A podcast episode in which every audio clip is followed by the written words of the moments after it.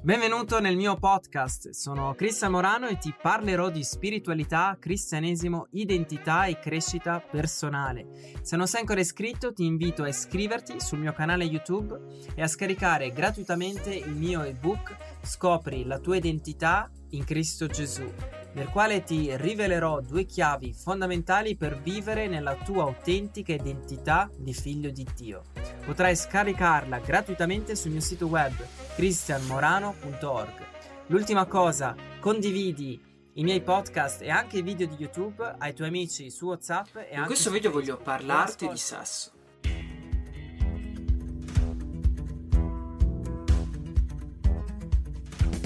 In primo luogo voglio parlarti che noi siamo stati creati a immagine e somiglianza di Dio. Noi siamo stati creati per avere eh, dominio, autorità, per regnare e per vivere in armonia sia con noi stessi, con Dio e con il creato.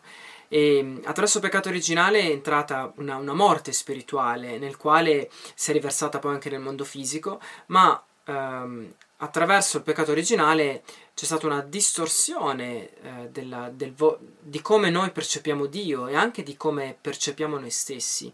Quindi è, c'è stata una rottura della, della, nostra identità, ma attraverso Gesù Cristo c'è una completa restaurazione.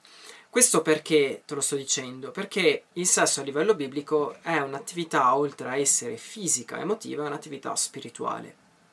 Difatti, la parola sesso eh, viene usata a livello biblico come parola di conoscenza. Quando una persona fa sesso con un'altra persona, vuol dire che la si conosce in profondità e diventa uno stesso spirito con una stessa carne con l'altra persona, si diventa proprio, si, ci si unisce, si diventa un unico spirito. È per quello che la Bibbia insegna di fare soltanto sesso con una persona e dopo il matrimonio, cioè che con la persona della, della tua vita, perché div- diventando una sola carne si creano dei legami d'anima con delle trasferenze spirituali che siano negative e positive, quindi trasferenza anche di demoni e con una trasferenza anche di attitudini.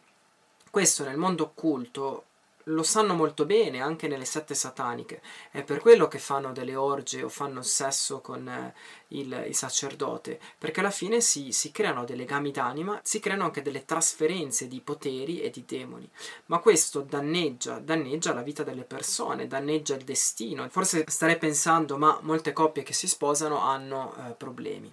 Questo è un'idea personale, ma io personalmente penso che una persona che si sposa davanti a Dio dovrebbe prima di tutto mettere eh, a posto il passato, nel quale chiudere tutte le porte di peccato che sono state aperte nel passato, rompere i legami eh, d'anima con eh, gli ex partner, perché alla fine i nemici nostri, i nemici di Dio, che sono legalisti, hanno diritto legale attraverso il peccato, quindi se una persona ha avuto eh, in precedenza altri partner nel quale ha, ha, ci ha fatto sesso e poi il giorno che si sposa con la propria donna, i nemici attaccheranno quel matrimonio eh, perché alla fine il, il, gioco del nemico è distruggere, distruggere il matrimonio e portare divisione eh, affinché la persona non sia felice.